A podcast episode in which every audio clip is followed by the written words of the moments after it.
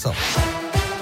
Bonjour Alexis, bonjour à tous. À la une de l'actualité, le nombre de personnes fuyant le conflit en Ukraine a dépassé la barre de 1,5 million, constituant la crise de réfugiés la plus rapide en Europe depuis la Seconde Guerre mondiale.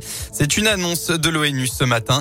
En parallèle, les États-Unis travaillent activement à un accord avec la Pologne pour l'envoi d'avions de guerre à l'Ukraine, a déclaré tout à l'heure le secrétaire d'État américain Antony Blinken lors d'une visite en Moldavie.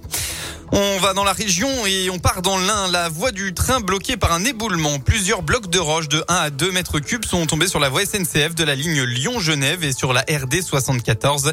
Ça s'est passé vers 5h30 au niveau de Nantua, vers le tunnel de la Mulatière. La circulation des trains est totalement coupée. Aucun blessé est à déplorer. Des reconnaissances complémentaires sont en cours.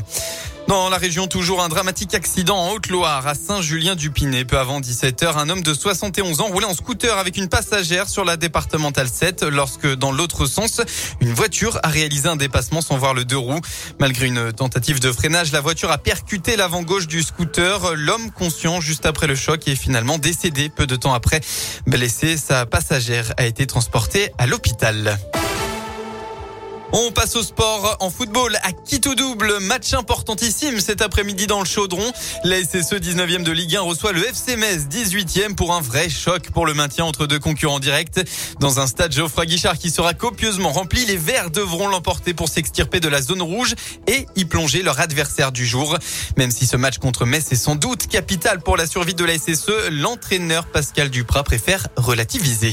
En fait, il y a un troupeau de cancres. Donc avant, il y avait un bonnet d'âne, c'était nous. Et maintenant, on a rejoint le troupeau de cancres. Mais ce troupeau de cancres n'a que 22 points. Donc fatalement, chaque match est important. C'est une finale supplémentaire. On en a manqué 3 consécutivement dès lors que nous sommes arrivés. C'était malgré tout des finales puisque l'AS Saint-Etienne était très mal classée. Donc c'est toujours des finales, sauf que les matchs s'égrènent. Et il se trouve que là, c'est contre un concurrent direct, mais... J'attends vraiment le match référence, celui sur lequel on pourra dire ensuite, vraiment les progrès sont cette fois-ci tangibles. Réponse en tout cas, dès ce début d'après-midi, ASSE Metz, c'est dans 1h à 13h.